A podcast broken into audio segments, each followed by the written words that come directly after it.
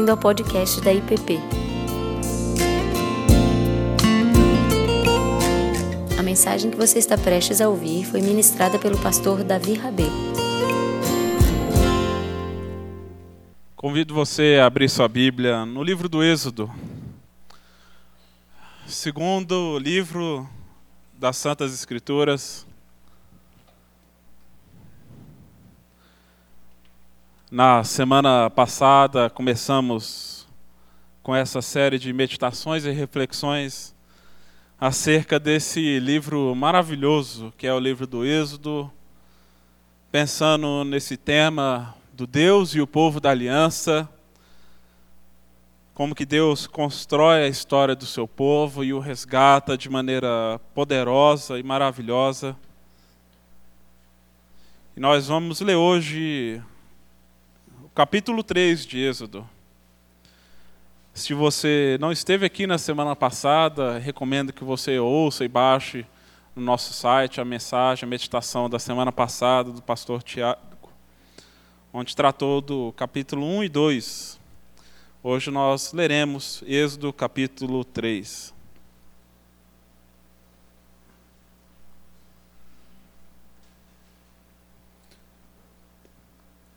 Palavra do Senhor nos diz: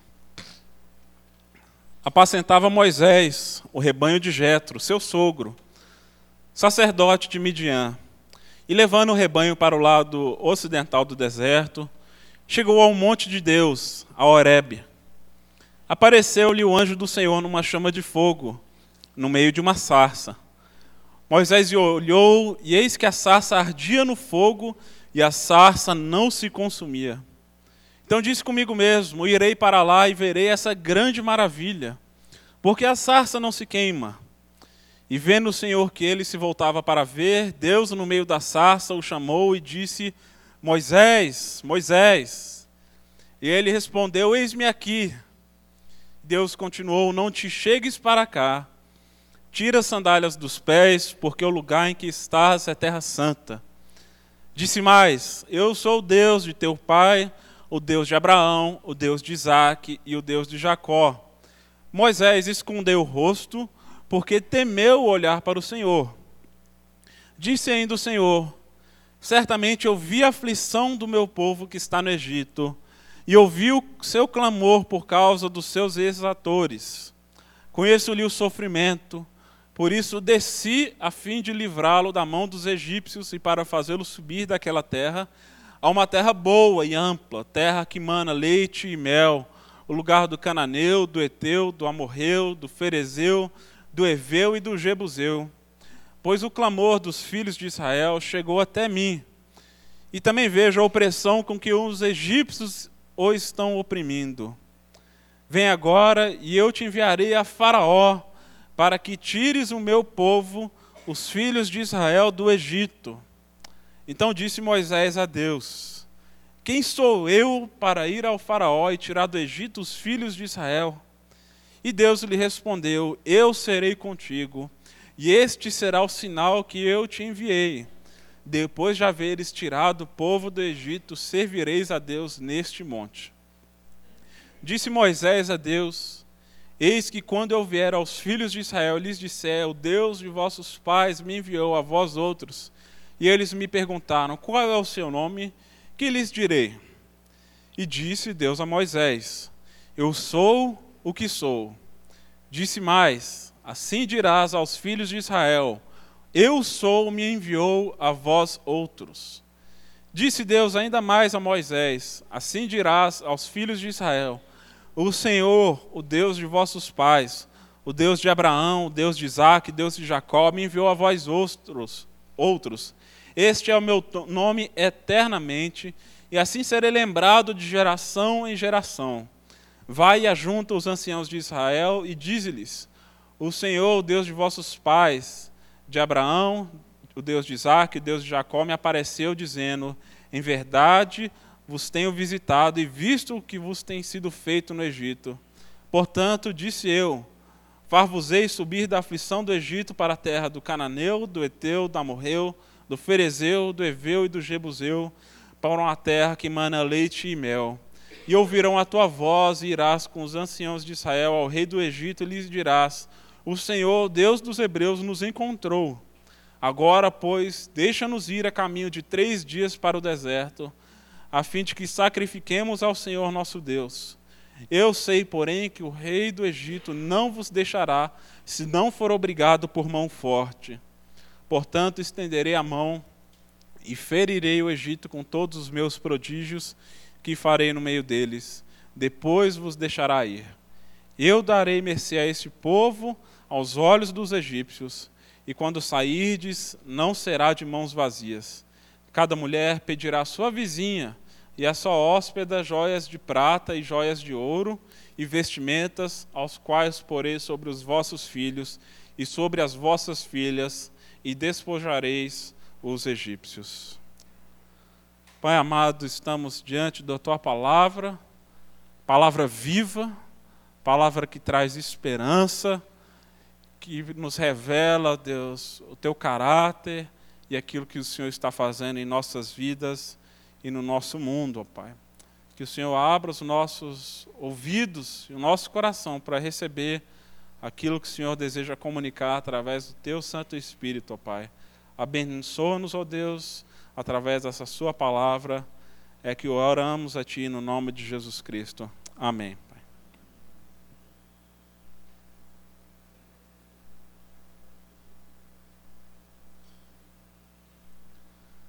Eu estava assistindo algumas semanas atrás um documentário desse diretor e escritor norte-americano Michael Moore, documentário dele que saiu, se não me engano, em 2015, chamado O Invasor Americano.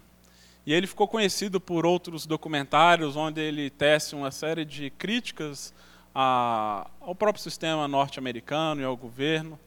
E nesse documentário mais recente, ele vai para a Europa para tentar aprender ali com os povos europeus e nas diversas nacionalidades algumas questões que podem ajudar, de repente, os americanos a mudarem a sua própria postura.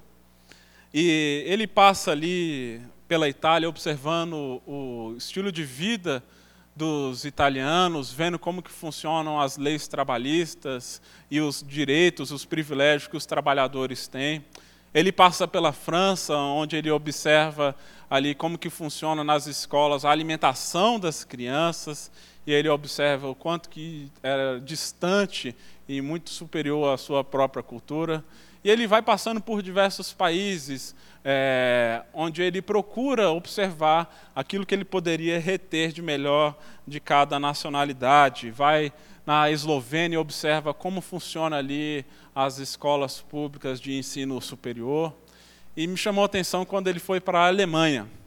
E na Alemanha ele foi, além de observar como funcionam também as leis trabalhistas, como que os trabalhadores se portam dentro das indústrias, ele foi também nas escolas para observar um pouco da cultura ah, daquele povo. E uma coisa que ele falou que me chamou muita atenção é que aqueles jovens que estão nele na escola, eles são lembrados quase que diariamente da sua própria história e daquilo que os seus pais, avós fizeram ali no Holocausto durante a Segunda Guerra Mundial. Eles não tentam esconder a sua própria história, pelo contrário, eles acreditam que isso é algo fundamental para a manutenção da sua própria identidade. Não no sentido deles continuarem alimentando uma culpa por aquilo que os seus antepassados fizeram, mas para que isso, de algum modo, os desperte para aquilo que eles devem fazer com relação ao futuro e com as outras nacionalidades, diante daquela realidade ao qual eles não têm como apagar da sua história. E eu fiquei pensando se esses jovens alemães precisam ser lembrados sempre da sua própria história, uma história triste, uma história vergonhosa, e isso faz parte da sua identidade como um povo, e isso os impulsiona então a olhar para a realidade de outra maneira, quanto mais nós que recebemos essa história do Êxodo por herança. A história do Êxodo não é uma história fantasiosa, que as produtoras de filmes simplesmente aproveitaram para fazer belas animações, como a Disney, ou outras adaptações que saíram no cinema. A história do Êxodo é a minha história. A história do Êxodo é a sua história. É a história do povo de Deus e dos grandes feitos de Deus a, ao tirar o seu povo e ao nos tirar do Egito. Muitas vezes nós, e, e eu me incluo, aqueles que crescem na igreja, e de repente não tiveram um passado assim de extrema rebeldia, de experimentar todas as coisas que o mundo oferece, esses termos salvação, libertação, podem soar um tanto abstratos. Mas quando a gente percebe que Deus nos libertou disso, do Egito, e isso faz parte também da minha história, de que eu fui liberto do Egito também, isso passa a tomar um outro sentido, aquilo que Deus fez na minha própria existência. Porque nós somos incluídos nessa história, nós somos descendentes desse povo, nós somos a igreja, o novo Israel.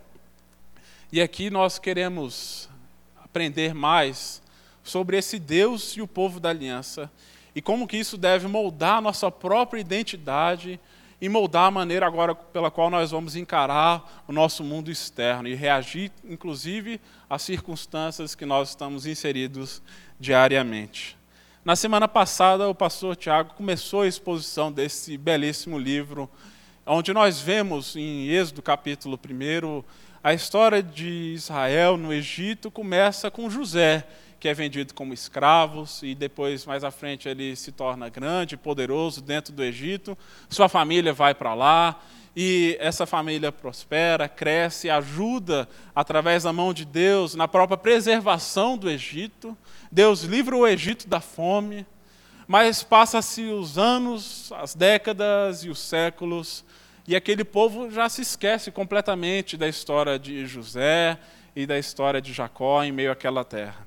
E surgem então novos faraós e novos líderes, então, que começam a ver Israel e ver esse povo que chega ali, não apenas como, não mais como uma bênção que foi no passado, mas começa a ver como uma ameaça a essa grande nação, uma nação próspera, rica em todos os sentidos, materiais, é, intelectuais, acadêmicos, era uma cultura vasta, cheia de também de ídolos e de deuses. E então esse povo passa a ser visto como uma ameaça e o faraó decide é, tomar uma atitude com relação a isso. Na cabeça dele, o povo de Israel poderia em algum momento fazer um levante, um motim, se separar, fugir, que tentar tomar o poder, coisas da cabeça dele. E ele então emite um decreto onde esse povo seria colocado cargas extremamente pesadas no trabalho que estavam fazendo, amassando tijolos de maneira exaustiva, e nós vemos que o povo de Deus foi responsável pela edificação de algumas cidades ali no Egito, não apenas de edifícios, mas cidades inteiras foram construídas através desse povo que foi feito escravo. E essa história se repetiu ao longo de muitos anos. E o faraó foi vendo que não estava adiantando, porque o povo continuava a crescer. Então ele emite um segundo decreto, no qual diz que as parteiras, ao pegarem os filhos homens das mulheres hebreias, deveria ser morto ali assim que nascessem. Mas as parteiras desobedeceram a ordem do faraó porque temiam a Deus. E então ele emite um novo decreto, vai para o plano C, onde ele diz que qualquer egípcio que vê é, qualquer criança israelita andando ali, dando bobeira, recém-nascido, deveria ser lançado no rio Nilo. E nós vemos então essa enorme tragédia, um verdadeiro holocausto nos tempos antigos, onde muito provavelmente inúmeras crianças foram mortas. Muitas delas, graças a Deus, poupadas por causa de mulheres que foram tementes ao Senhor. E nós vemos que essa história se repete e eu acho maravilhoso é, como que Deus vai construindo essa história ao longo da sua palavra como um todo. Porque quando Jesus veio também, houve uma desconfiança do rei da época, Herodes, de que ele representaria também uma ameaça. Ele também mandou matar inúmeras crianças para tentar eliminar a possibilidade da vinda de um novo rei. E Jesus representa um mediador dessa nova aliança, assim como Moisés foi o mediador dessa antiga aliança. E nós vemos que Jesus ah, foi batizado antes de iniciar seu ministério, passou pelo deserto. Ao passar pelo deserto, 40 dias, então ele sobe no monte e dá a sua lei. Semelhantemente àquilo que o povo passou com Moisés pelas águas, 40 anos no, 40 anos no deserto, nesse tempo Deus revela-lhes a lei dele. E nós vemos que Deus vai construindo essa história de maneira perfeita, apesar da iniquidade e da maldade humana, Deus preserva os seus planos e não há coincidências nessas histórias. Vemos que Deus, apesar da maldade humana, continua sendo o Senhor soberano sobre toda essa realidade. Ele continua sendo também o Senhor da minha e da sua vida, da minha e da sua história, a despeito das tragédias e do sofrimento e das dificuldades que nós também vamos enfrentando ao longo dessa trajetória. E no capítulo 2, nós vemos que Moisés cresce na corte egípcia. Ele teve a possibilidade de ser criado pelos seus, pela sua mãe, pela sua família ali nos primeiros momentos da sua vida, depois ele passa a ser criado dentro da casa do próprio Faraó, por uma das filhas de Faraó. Ele cresce com essa cultura, com a bagagem, com todo aprendizado egípcio sobre a arte da guerra, sobre astronomia, sobre física, sobre matemática. Ele é instruído com toda a ciência egípcia, mas seu coração dele continuava com o povo de Deus. E ele, em um determinado dia, ao presenciar então a briga entre um egípcio e um hebreu que o espancava, e esse espancar indica que ele, esse hebreu estava prestes a morrer, é, Moisés acaba intervindo de maneira muito dura, com a força excessiva, acaba matando esse egípcio.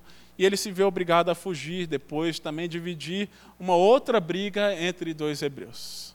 Assim, nós temos Moisés esse príncipe do Egito fugindo e agora se tornando um pastor de ovelhas, cuidando das ovelhas de Jetro, seu sogro, é, com quem ele havia casado com a filha dele, a Zípora.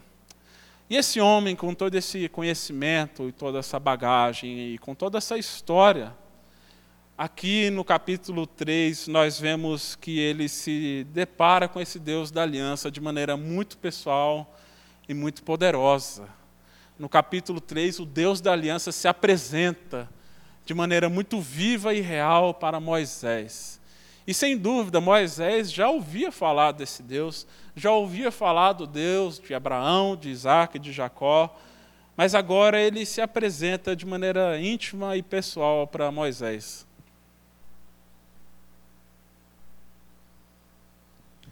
E eu imagino o espanto de Moisés. Imagina você estar tá caminhando, indo para o seu trabalho, e você passa aqui por esse cerrado, caminhando em algum lugar, e de repente você vê um arbusto pegando fogo. Coisa que não é muito incomum aqui em Brasília no período da seca. Né? E diz que talvez não fosse incomum naquele período também. Moisés está no deserto, árido, seco, quente, as coisas pegam fogo, entram em combustão ali por causa desse calor. Mas o que chama a atenção dele é que esse arbusto está queimando, mas não se consome. E ele chega perto para ver o que, que tem ali naquela, naquele arbusto, naquela sarça, e de repente ele ouve uma voz. Gente, imagine vocês caminhando e uma árvore pegando fogo começa a falar com vocês e fala o seu nome. Eu certamente sairia correndo, né? Mas nós vemos aqui Moisés respondendo de imediato e pronto: Eis-me aqui de algum modo ele tem esse discernimento de que essa não é uma voz qualquer, não é a voz da sua consciência, não é a voz da sua própria loucura, da sua imaginação, é a voz de alguém que o chama. E é essa voz desse Deus poderoso e pessoal.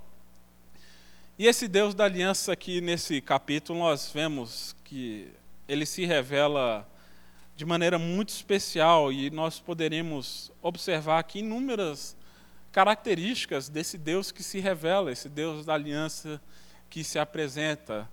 E não dá tempo de nós entrarmos em todas elas, mas nós vemos que antes mesmo de, de Moisés conhecer o nome de Deus, Deus conhece o nome de Moisés, conhece a história de Moisés. E de nós mesmos, antes de conhecermos, tomarmos consciência de quem somos e de quem é Deus, Deus já nos conhece e nos conhece pelo nome, eu acho isso maravilhoso, gente.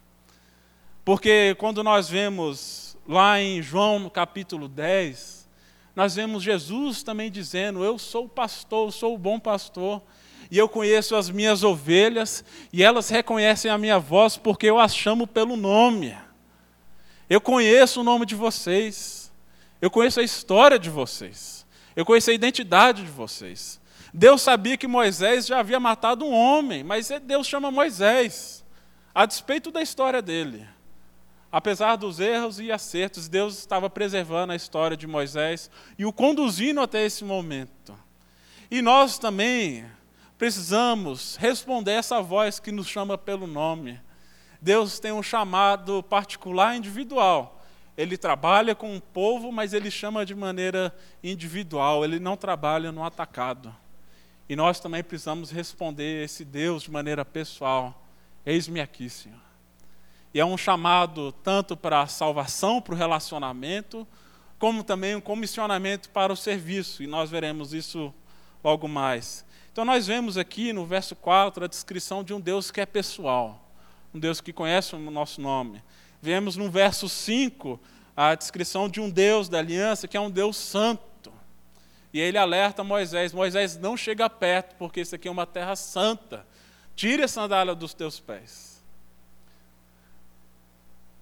Agora, nas nossas férias, a gente viajando com carro alugado, tivemos a infelicidade de ter o carro arrombado numa dessas noites que estávamos hospedados no hotel. E a gente foi acordado pela recepção do hotel com a polícia lá embaixo, já averigando, cuidando do caso.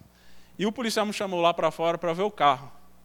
E a primeira coisa que ele falou para mim foi: não se aproxime do carro. Por que, que ele fala isso? Porque a minha presença ali pode contaminar a cena do crime. E eles já estavam ali retirando impressões digitais, coisas de filme norte-americano mesmo, assim, né? Bem semelhante aqui, né? mas não vou aumentar essa questão. O fato é que a minha presença ali representava um risco para aquele local. Mas aqui nós vemos que não é Moisés que apresenta um risco para um Deus Santo, mas esse Deus Santo apresenta um risco para Moisés. E Deus está o preservando. E mais à frente, nós vemos Deus falando para Moisés que ninguém pode ver a face dele e continuar a viver. A gente não tem como se aproximar de Deus diretamente por causa daquilo que nós somos e por causa da santidade de Deus. Se fizermos assim, seremos consumidos pela sua santidade. Então, a santidade de Deus não é, se trata de algo simplesmente moral, mas é uma questão existencial, de incompatibilidade com a nossa própria maldade. Mas nós vemos que em Jesus nós podemos nos achegar até a presença de Deus de maneira confiada, de maneira corajosa. Por isso que é dito lá em Hebreus, para chegarmos diante do Santo dos Santos com intrepidez, porque Jesus abriu o caminho, abriu a passagem. E quando Ele nos acolhe, nos recebe, apesar dos nossos pecados, não é, Ele não é contaminado com a nossa sujeira, mas nós somos invadidos com a Sua santidade e a Sua pureza. Vemos aqui então esse Deus santo e maravilhoso e que não compactua com o mal. E é essa santidade de Deus que está fazendo com que ele reaja a toda a maldade que havia no Egito. Mas ainda assim ele chama homens como Moisés, como eu, como você, a também a participarmos dessa obra, apesar da nossa impureza. Mas na medida que a gente chega até Ele através de Jesus Cristo, nós somos santificados com Ele. Vemos também que esse aqui é um Deus fiel às suas promessas. E ele relembra Moisés do seu próprio passado, dos seus antepassados. Eu sou o Deus de Abraão, de Isaac e de Jacó, todos esses homens falhos, com uma história de engano e mentiras ao longo da família, mas Deus permaneceu fiel a essa família. E Deus não tem vergonha de se associar com essa família. E Deus não tem vergonha de se associar conosco, porque Ele é fiel não a nós mesmos, mas às suas próprias promessas. E a aliança que Ele fez com Abraão, com Isaac e Jacó, Deus continua renovando essa aliança, e essa aliança chega até nós hoje também, porque Deus ele é fiel. Ele é fiel a si mesmo, às suas próprias promessas, a despeito da nossa própria infidelidade. E aqui nós vemos, a partir do verso 7, esse Deus da aliança é um Deus que intervém. E aqui eu gostaria de gastar um pouco mais de tempo nisso. Quando nós lemos, aqui a partir do verso 7, vi a aflição do meu povo que está no Egito, e ouvi o clamor por causa dos seus exatores, e conheço-lhe o sofrimento. Por isso desci a fim de livrá-lo das mãos do Egito e para fazê-lo subir daquela terra para uma terra boa e ampla. Aqui, essa linguagem que é utilizada, uma linguagem de acomodação, e muitas vezes pode parecer como se Deus tivesse em algum momento se esquecido do seu povo.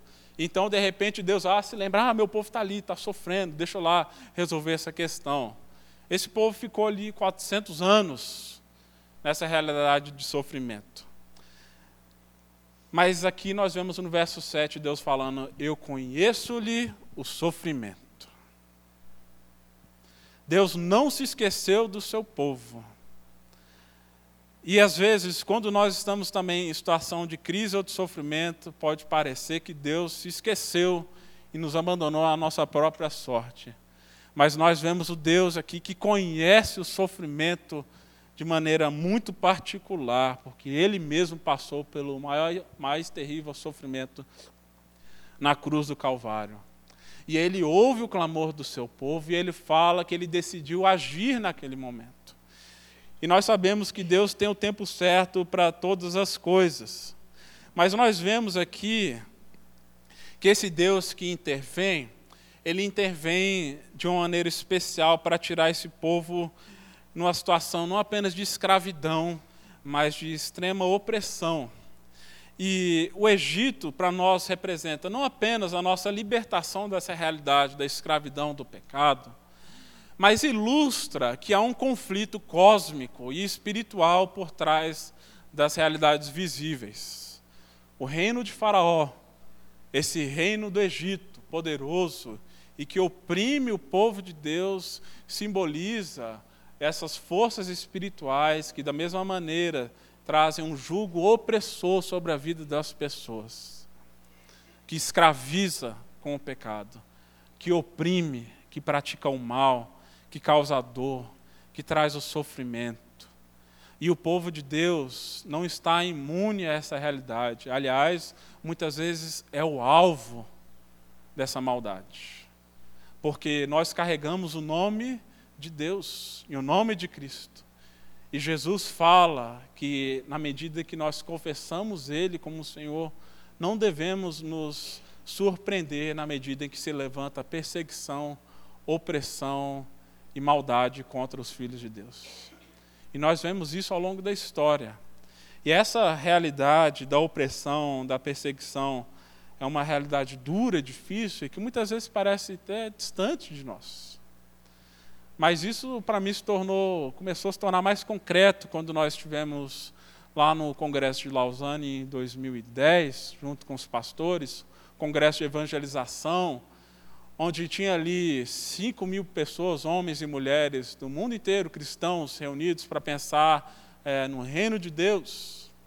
E como que esse reino se manifesta aqui nesse mundo e pessoas de mais de 200 nacionalidades, e de repente, lá na frente, nós tínhamos um vazio imenso inúmeras cadeiras vazias, porque o povo chinês não pôde embarcar para sair para o Congresso. E naquelas cadeiras vazias representava um povo que não tinha liberdade por carregar o nome de Deus. Semelhantemente a esse povo que está no Egito, preso, cativo, porque há forças espirituais agindo contra essa realidade do povo de Deus. Lembro também de alguns anos atrás, um jovem que veio aqui, de origem muçulmana, E ao ter contato com o Evangelho de Jesus Cristo e ao confessar o seu senhorio, é completamente abandonado e deserdado por sua família e se viu obrigado a fugir do seu país, deixando tudo para trás. Sua identidade, sua história. E aqui não vê possibilidade de voltar porque corre risco de ser morto. Se você entrar no site do Portas Abertas, essa agência, essa missão cristã que fala de, da ação do Evangelho em países em perseguição, nós vemos inúmeras notícias terríveis, por exemplo, do Boko Haram, esse grupo extremista que age na Nigéria, que tem feito milhares de vítimas ao longo dos anos, destruindo famílias, igrejas, pessoalmente cristãos, não poupando crianças e mulheres. Há forças agindo por trás, forças demoníacas opressoras. E isso pode parecer algo distante de nós. No entanto, na medida em que nós, é, nós proclamamos esse Evangelho de Jesus, e não apenas isso, mas as implicações e o caráter desse Deus que é justo, que é santo, que é a favor da vida, nós também vamos começar a experimentar um pouco dessa resistência. E você que é jovem, está no ambiente universitário, se você disser, olha, não se pode jogar crianças fora. Não se pode matar crianças e descartá-las. Talvez elas vão falar, mas isso é óbvio. Mas se você fala, não se pode matar fetos e descartá-los, veja a reação das pessoas. Veja a reação de anunciar um Deus que é a favor da ética, da moral. Um Deus que está formando famílias com papéis definidos. Ouse proclamar isso dentro do ambiente universitário, do ambiente acadêmico. Essas forças vão se levantar. Mas nós vemos aqui um Deus que ele não está indiferente a essa realidade e nós precisamos ter isso em mente sempre. Porque o nosso receio muitas vezes é de, assim como Moisés, ficarmos com medo de não sermos ouvidos. E Moisés fala: Senhor, mas eu, quem sou eu? E de fato, quem somos nós para falar em nome de Deus? Mas Deus está falando: eu vou com vocês. Eu vou com você, Moisés. Eu estou ouvindo o clamor do meu povo, as pessoas estão sofrendo, elas estão sendo oprimidas por toda essa carga pesada. E eu quero usar você, eu quero usar o meu povo para participar dessa obra de libertação. Você é esse mediador, mas eu vou com o meu poder, com o meu espírito, agir com mão poderosa, em favor do meu povo e eu vou libertá-lo. É a promessa que Deus faz. Então Deus não fica indiferente a toda essa realidade do sofrimento, da opressão. Deus age e Deus quer nos usar também para enfrentarmos essa realidade dura do Egito que ainda existe hoje, aqui e agora. E nós vemos também que esse Deus da aliança é um Deus imutável. Moisés ainda não está completamente convencido daquilo que ele tem que fazer, do seu papel e da sua missão. E ele pergunta: Deus, mas e se eles perguntarem o seu nome, o que, que eu vou dizer? Qual é o seu nome, Deus? E Deus responde: quando perguntarem meu nome, você diga que o eu sou me enviou a vós. Eu sou o eu sou. mais uma vez, se coloca no lugar de Moisés e pensa nessa resposta que Deus dá a Moisés, né? Talvez um sentimento de perplexidade, frustração, dúvida. Né? Se eu disser, chegar aqui, olha gente, eu sou, vocês, tá, e aí, você é o quê? Quem é você? Né? E eu preciso dizer, eu sou Davi, eu sou casado com a Fernanda, eu sou o pai do Levi, eu sou um filho de Deus, eu sou pastor, eu sou uma série de outras coisas. Sou filho do Mário e da Cristina, irmão do Guilherme e do Henrique. E essas coisas me definem. Eu não me defino por conta própria, essas outras coisas vão me definindo, vão definindo a minha identidade. E eu dependo delas para mostrar quem eu sou. Mas nós vemos aqui um Deus que não precisa de outras coisas para definir quem Ele é. Deus ele é autoexistente. Quando Deus diz eu sou, um comentarista bíblico chamado Philip Hayken, ele comenta que há, acredito que há pelo menos três sentidos nessa expressão. O primeiro delas é que é um Deus de mistério, de fato. E não adianta aqui a gente tentar especular todos os significados dessa expressão de Deus, porque o nome de Deus continuará sendo um grande mistério. A gente não tem como definir completamente Deus, senão ele deixa de ser Deus. A gente não tem como enfiar Deus dentro da nossa caixinha, da nossa compreensão. Mas o segundo aspecto que ele coloca, esse Deus autoexistente, que não precisa de nada e nem de ninguém para se definir. E ele voluntariamente decide se relacionar e voluntariamente decide dizer que é o Deus de Abraão, de Isaac, de Jacó. E terceiro, ele é um Deus que não tem passado nem futuro. Deus está sempre no presente. Eu sou. Ele é. Isso significa que ele não muda. Nós somos moldados, a nossa identidade é moldada a partir das nossas experiências, da nossa própria história. Mas Deus permanece o mesmo ao longo de toda a história. E isso traz para nós segurança, porque nós sabemos em quem nós confiamos. E esse mesmo Deus que agiu de maneira poderosa lá atrás é o mesmo Deus que continua agindo de maneira poderosa em nossas vidas. Deus permanece o mesmo, Deus permanece fiel, Deus permanece como Deus justo, Deus permanece como Deus que intervém. Ele não é um Deus que está indiferente, ele está agindo hoje e agirá para sempre.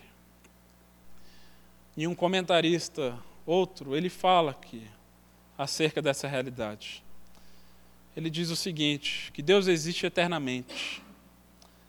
E ele faz uma comparação de Deus com essa própria chama que arde e não se queima. Ele fala que isso é um símbolo para nós entendermos o caráter de Deus e ele diz que é uma chama que não se apaga. Portanto, seus recursos são inesgotáveis. O seu poder não diminui. Ele não precisa de descanso para recuperar suas energias. Seu estoque de dons nunca diminui. Ele doa e nunca se torna pobre, ele trabalha e nunca se cansa, ele opera sem se gastar e ele ama e ele ama para sempre. E por através dos séculos o seu fomo queima sem se consumir ou diminuir. Essa mesma sarça continua acesa até hoje sem se consumir através de Jesus Cristo. O Deus eterno, o Deus imutável que decide se fazer carne se fazer homem. E naquela cruz, parece que essa chama se apaga, mas ao terceiro dia ela se reacende com toda a sua glória. E nele nós confiamos as nossas vidas, e nele nós depositamos a nossa esperança, porque ele é essa chama que nunca se apaga, apesar dos vendavais, das tempestades, das crises, dos problemas, dos governos e dos tiranos que se levanta, Deus permanece o mesmo e Deus permanece sendo um Deus poderoso, um Deus que age, um Deus que intervém e o um Deus que é santo. Esse é o nosso Deus. E Jesus é aquele que era, que é e que há de existir. A Ele seja toda a glória, a Ele seja a nossa devoção e a nossa resposta obediente a esse chamado, para esse relacionamento, mas também para essa missão de anunciar a libertação dos cativos do Egito. Que possamos nos juntar com Moisés e dizer: Eis-me aqui, Senhor, eis-me aqui. Vamos orar.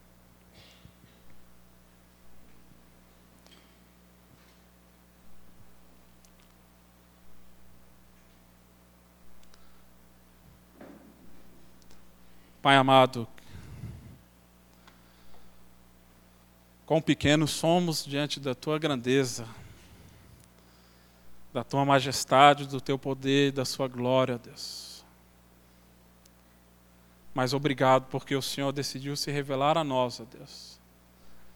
O Senhor decide se mostrar a nós. E não apenas se mostrar de maneira poderosa, mas íntima e pessoal, Pai. E nós reconhecemos a nossa dependência do Senhor, ó Pai. porque nós temos visto que o Egito não acabou, ó Pai. O seu povo e tantas pessoas vivem debaixo da opressão, do pecado, da maldade, ó Deus, da mentira, do engano, ó Deus, de projetos que, ideologias que levam à morte, não à vida, Deus. Que o Senhor nos ajude, ó Pai, a confiarmos nas tuas promessas, de que o Senhor é fiel, ó Deus, e o Senhor continua agindo através de nossas vidas, através da história, porque o Senhor é o grande eu sou, ó Pai. E isso nos basta, ó Pai. O Senhor é aquele que era, que é e que há de existir, ó Deus. O Deus eterno, o Deus grande, o Deus poderoso, ó Pai, que veio nos resgatar através de Jesus. Que possamos ouvir a Sua voz e responder com humildade, com obediência e amor, ó Deus, ao teu chamado e aos teus propósitos. Em nome de Cristo Jesus que oramos. Amém. Você acabou de ouvir o podcast da IPP. Para saber mais, acesse nossa página em www.ippdf.com.br.